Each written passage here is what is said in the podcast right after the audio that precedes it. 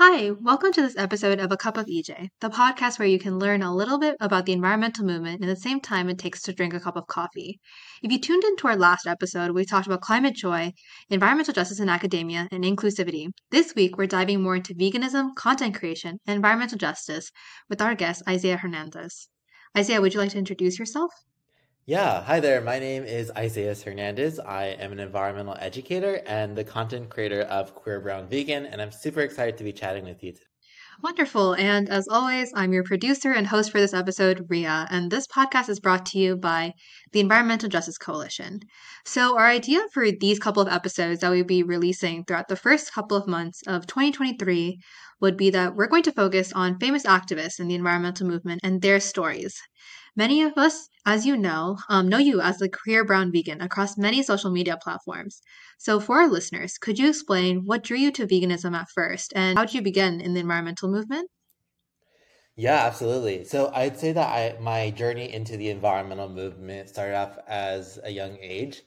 When I grew up in Los Angeles, I grew up in, in poverty my entire life. And I remember a lot of the times going to different areas in Los Angeles and recognizing the inequities that existed in communities. Um, one of the things I tell people is that by the age of 13 or I was 14, my dad would take me um, to go clean rich, affluent people's homes in LA. And he was a gardener. And so we'd go to different cities like Bel Air, Beverly Hills, um, Calabasas, and you know, you clean up the lawn of individuals' homes. And I started to realize, wow, there are people my age that have better environmental outcomes in their life. They have clean water, they have clean air, um, they have really great soil. And yet, in my communities, I recognized that there was lack of green spaces. There was a lack of air quality. There was a toxic industry nearby our home, and there was a lack of access of healthy fruits and vegetables.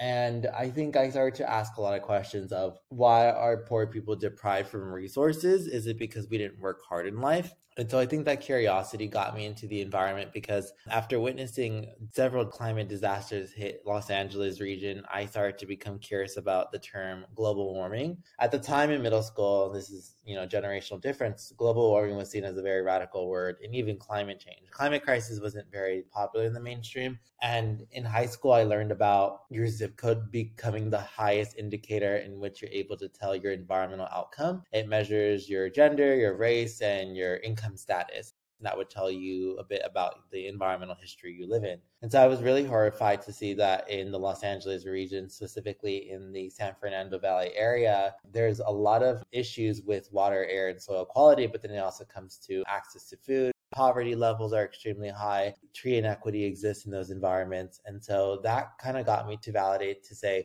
i want to be an environmentalist and so I went into academia, uh, environmental science at UC Berkeley, thinking that in order to be an environmentalist, you needed a degree. And took me a long time to unlearn about the elitism that really perpetuated.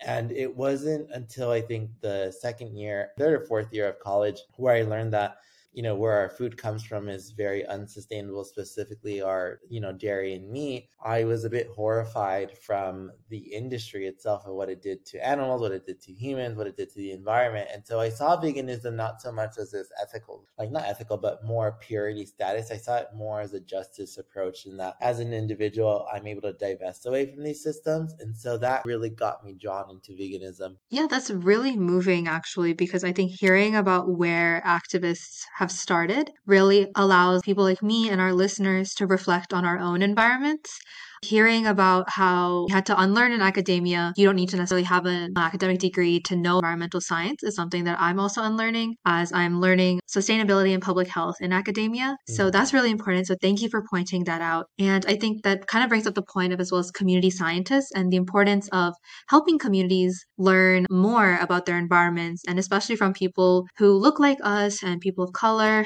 and people who come from poverty. It's really important. So that is a really good segue actually into our next question about about content creation. So, why do you think content creation, especially storytelling about climate change, is so powerful today and really important in today's day and age?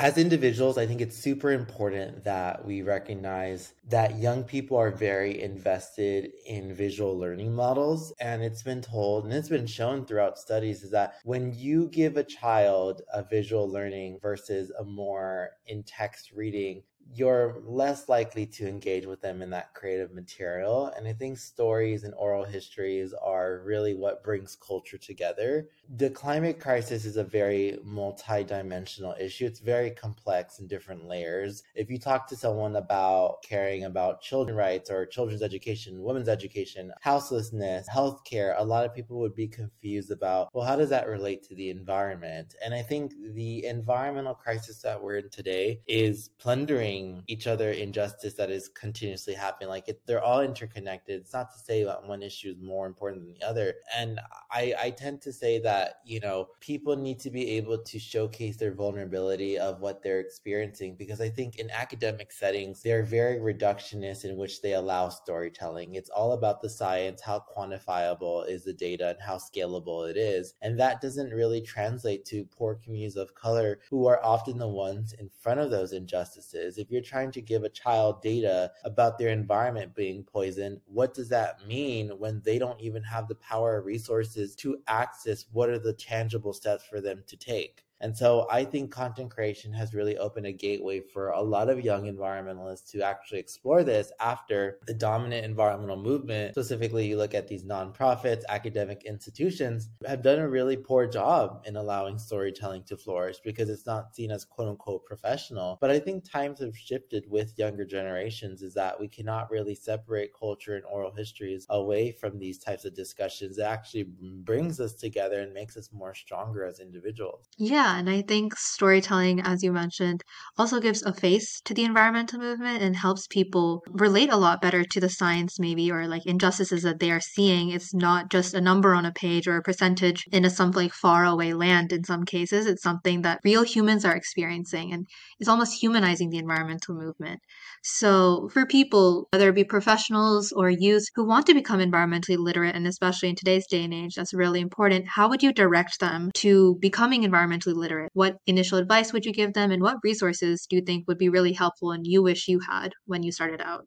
Yeah, I think for any college students or high school students, it's not about learning every terminology you can and remembering it in your vocabulary. What I tell young people is that it's great that you understand the practice, but to understand the practice, there's no one set way to do that correctly. You need to involve yourself in those community spaces. You need to involve in yourself in those mistakes. And you have to admit when you don't know everything. I think what happens is that in theory, the terminologies make sense and how they're applied in sentences and how they're applied in, you know, Western science models. But when you look at this community that has tons of issues, the first thing you're going to do is not to tell them what climate justice is. First thing you're going to ask is, how's your heart? And how do we have these humanizing conversations is by exploring your dimensionalities of who you are as a human, right? It is our birthright to have solutions, but it's also our birthright to treat one of each other as the same. And I think a lot of people get disconnected from the fact of in community building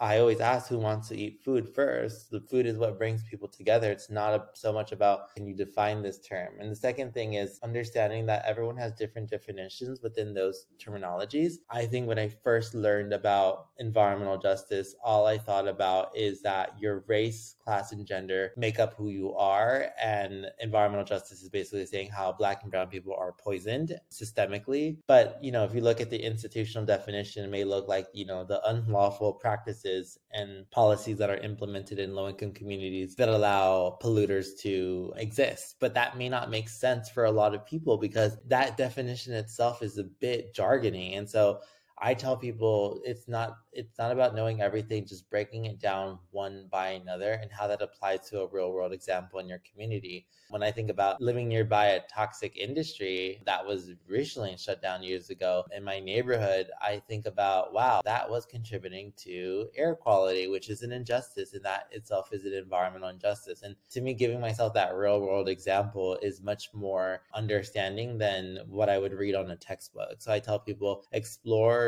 those words and allow yourself to ask yourself, how does this relate back to my culture? And how does this relate back to my individuality?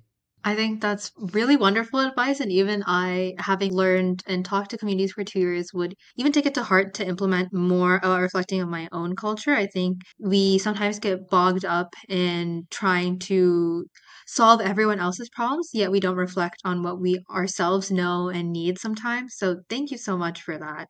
I think you mentioned briefly about how food brings people together. And I think a big part of your platform is this aspect of veganism and what that means beyond just being a choice of eating habits. So, what experiences in your environmental movement or in your own personal life have led you to adopt this unique view on veganism as not just being a choice in eating habits, but something more?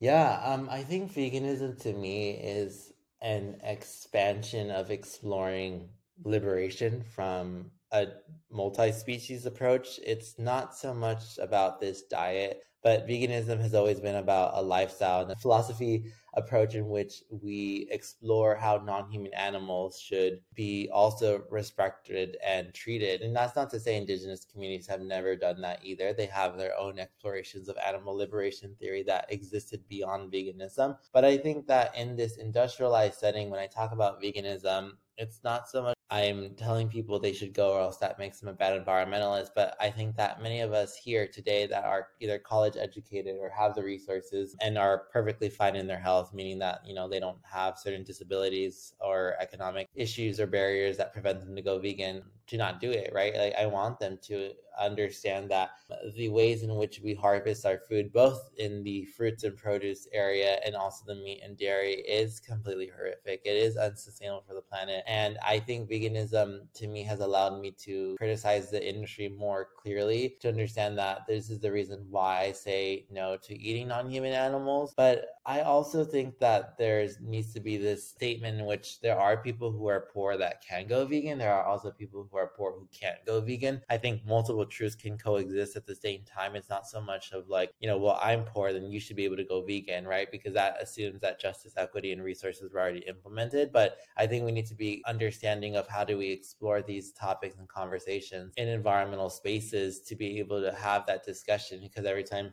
I've gone on climate conferences. It's usually me and dairy, and it's completely horrific when you see the salad and it has like cheese and dairy, and you're like, but a salad should even have that. Salad should just have vegetables and seeds and nuts and spices and oil if, if they want. But it, these are things where it's become such a contentious topic because I think in the climate crisis, it's become a crisis of individuality of who is able to become the most individual person to be able to be the most ethical, which that sometimes refrains to green lifestyles like veganism, car free, plastic free living, you know, flight free now, child free living. And it's, it's honestly a bit, yeah, disappointing to see how it's evolved through media and through individuals. But veganism to me brings us more together in that sense. And that's not to say that other cultures or theories of change don't either.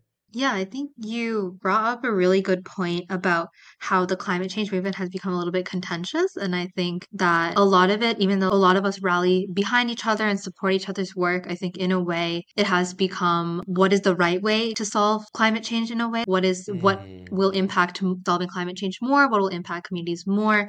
And I think you are completely correct in saying that every individual has a different perspective, different experiences, and we need to value that and value what they bring, whether it be veganism, it be flight free, it be child free. I think it's just respecting individual decision as well, respecting that individuality. And I think that mutual sense of respect sometimes lacks.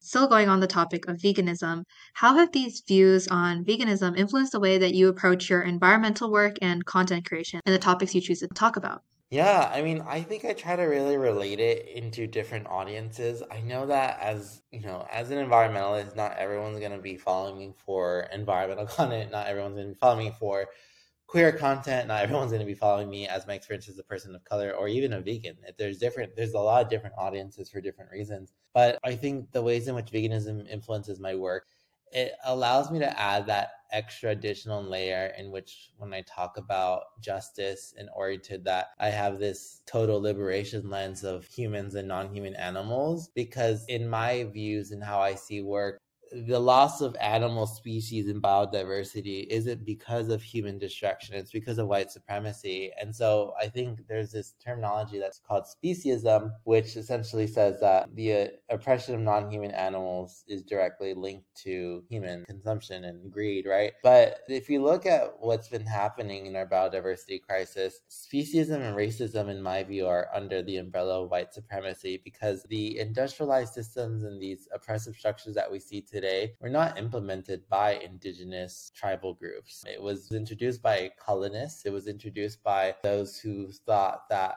European settlers were more superior than other race. And these types of ideologies are embedded in the foundations of capitalism because we know for who and to whom these systems truly serve. Clearly not people of color. It's clearly um, white cis men that has been centered in these narratives. So I, I to think that veganism isn't so much of this morality compass on my end, but it's more of my heritage now of how culture is constantly changing and how you can influence younger people to explore their parts of their culture and evolve from it. Because to say that culture is stagnant is to say that culture never grows and it's never evolving. And I also think that we have to disrupt cultural values that are sometimes we're rooted in the patriarchy or homophobia and transphobia. And we cannot just say, oh, it's just a culture we need to accept for what it is. No, we should stand against bigotry. We should stand against all oppressive structures in our cultural aspects too and challenge them for not for us to cancel one of each other, but for us to be better to humanity, for us to be better to what we are as individuals in this planet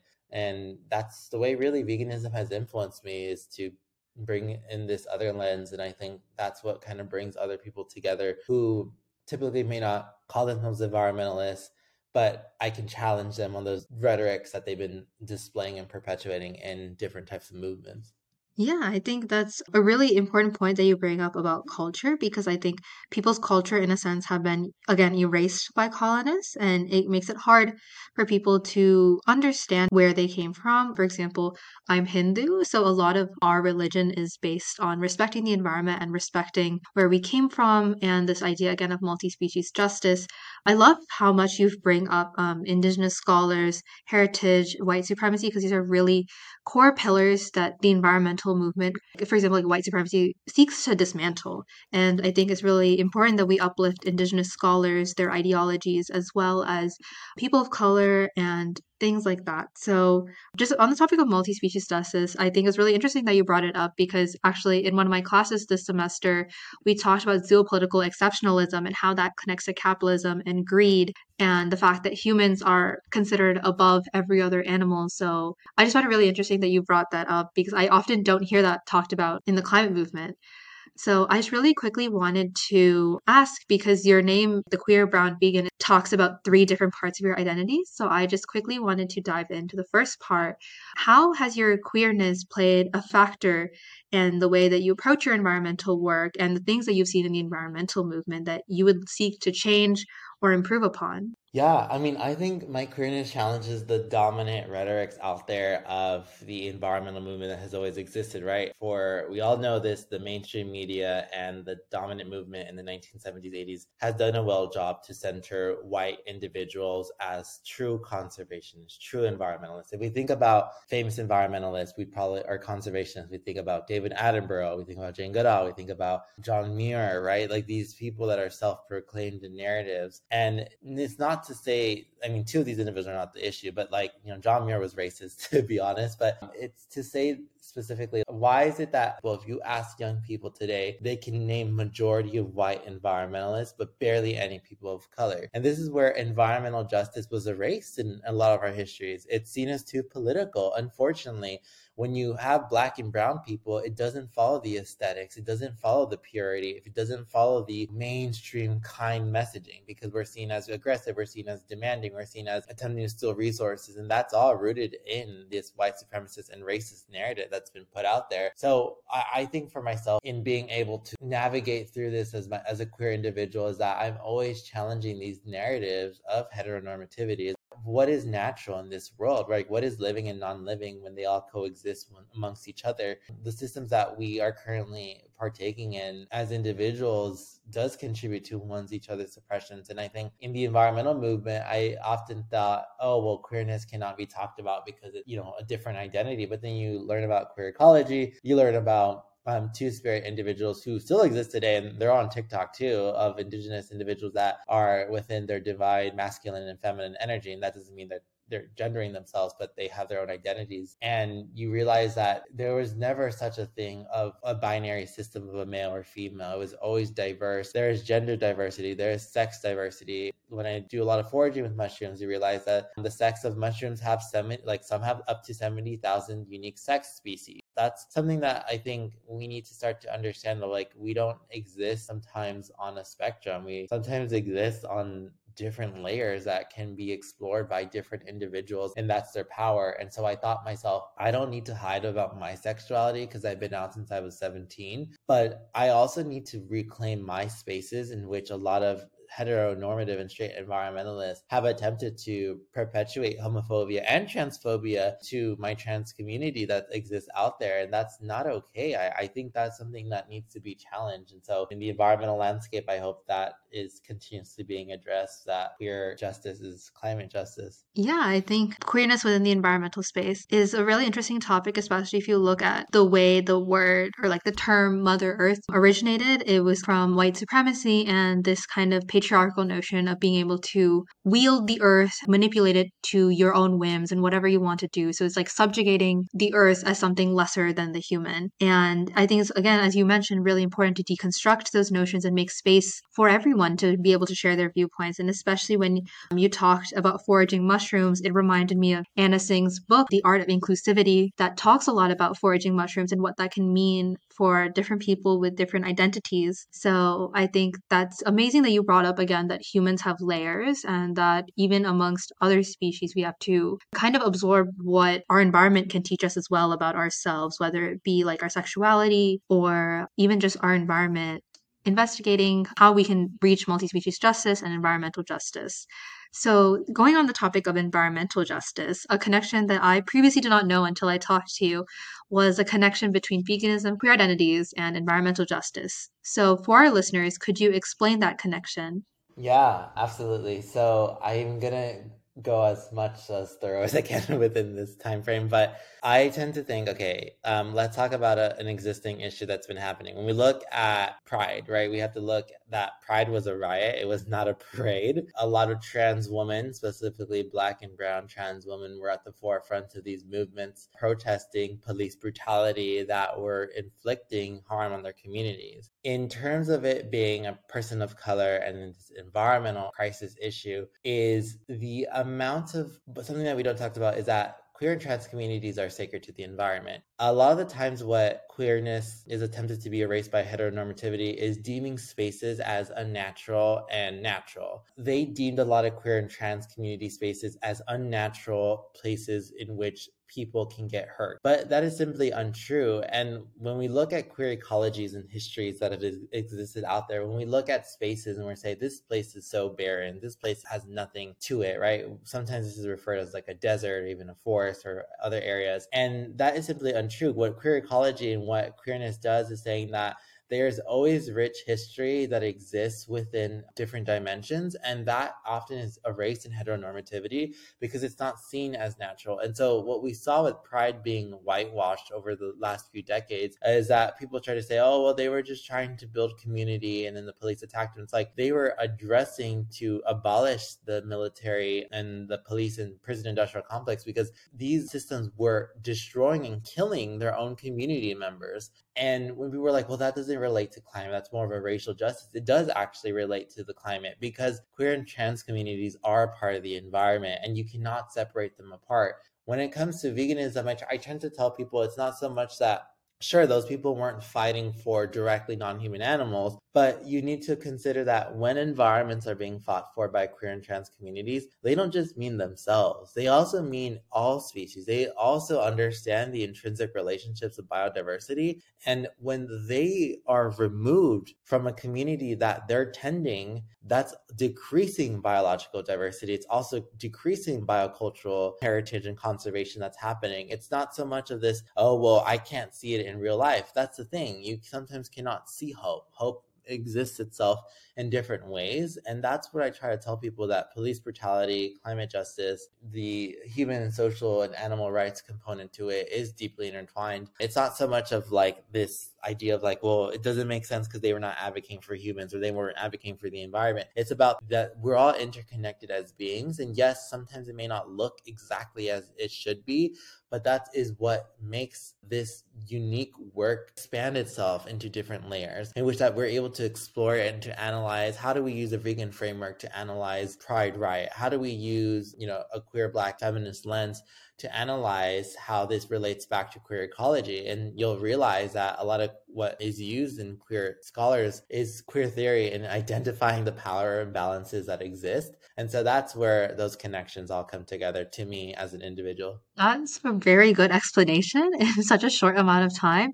Thank you so much. For me personally, I really appreciate the time and the effort you take to break down all these connections and the simplicity in which you explain the environmental movement. I think we talked about this a little bit before. The environmental movement can often get bogged down in jargon. I just really appreciate the fact that you took it in very simple terms that an everyday person could understand. And thank you for educating me and our listeners on queer ecologies as well. I think that's a really important topic that needs to also become mainstream because there's a lot to learn from queer ecologies and queer scholars and adopt, I guess, some of their practices and beliefs into further progressing the environmental movement forward. So, the last question I have is I know you said hope exists in different forms. So, seeing your platform grow over the last couple of years and evolve has been truly wonderful and inspiring. So, what are some of the projects you are excited and hope to pursue in the future, or topics you're excited to dive deeper into if you're allowed to discuss them? Yeah, I'm going to be focusing a lot in my work inward to actually start to go beyond this idea of introducing people terminologies. I think my first few years in the ways that I got noticed was defining these simplistic terms, but I really have evolved my writing style to actually go more in depth to actually provide solutions oriented thinking. I am writing a book right now, which is going to take me some time to finish, but I think that's really where my next step is is to continue to empower young people to give them resources because I recognize that um, a lot of young people are a bit frustrated and feel so much institutional betrayal that exists right now and as someone who was a formerly a student years ago, I understand that anger. I understand that disruption. I understand that sense of urgency to wanting to do everything. And so I tell young people is that it's not so much about, you know, telling yourself what you want to achieve in the next few years is asking what is achievable to your mind, your heart right now within the first six months, within the first year. Is it to drink water more? Is it to walk more? Thinking about these more tangible steps because I think it's really easy for people to burn out in movements because they're giving it they're 100% but then they're neglecting their physical and mental health because them growing up they never were taught boundaries they were never taught how to understand and listen to their bodies when they're at the point of burnout. And so I always tell young people, you know, take the time you need to explore yourself because everyone starts at different ages. Some people start at 30, at 40, at 50. I started at 23. You don't need to be, and no one needs to be a nonprofit owner. You don't need to have a brand. You need, you don't need to be like known in the movement. You could just be yourself and just know and have faith that whatever work you do go in, it will always uh, realign you and readjust you because that's something that I always tell people is that I didn't really have a plan during I was in college. I was just said, let me learn as much as possible and I'll figure it out after I graduate. Yeah, I think the reason why we started this podcast was to show young people and to show people who are interested in learning more about the environmental movement that it is sustainable over the long term, whether it be through a career path in public health or in NASA or becoming a grassroots activist or just hearing from young people a lot of the energy that they bring to the movement. But yes, I do think like with the onset of climate anxiety, and I definitely felt this when I first started that I just, again, wanted to solve everything, fix everything, fix every small institutional problem, but yet we can't. And I think it's important, as you said, to maybe sometimes scale it down and be like, even if I'm impacting one person, that one person is enough to fulfill me that I change at least someone's life. So exactly. that's a wrap. and um, this was one of my favorite episodes by far. And this is the first episode we've recorded in 2023. So, Isaias, do you have anything like any final comments, any platforms you want to point to, or any last words for our listeners?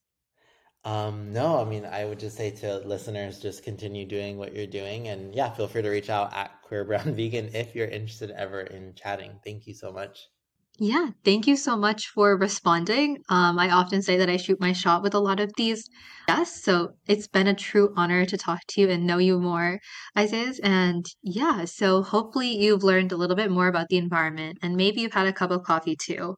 Make sure to follow us on Instagram at the Environmental Justice Coalition for updates about the podcast and send us a DM about how you like this episode. Make sure to follow at the Queer Brown Vegan on all of his platforms and see you next time for a deep dive into another environmental topic. Thank you so much, Isaias, for joining us today. Yeah, thank you so much again.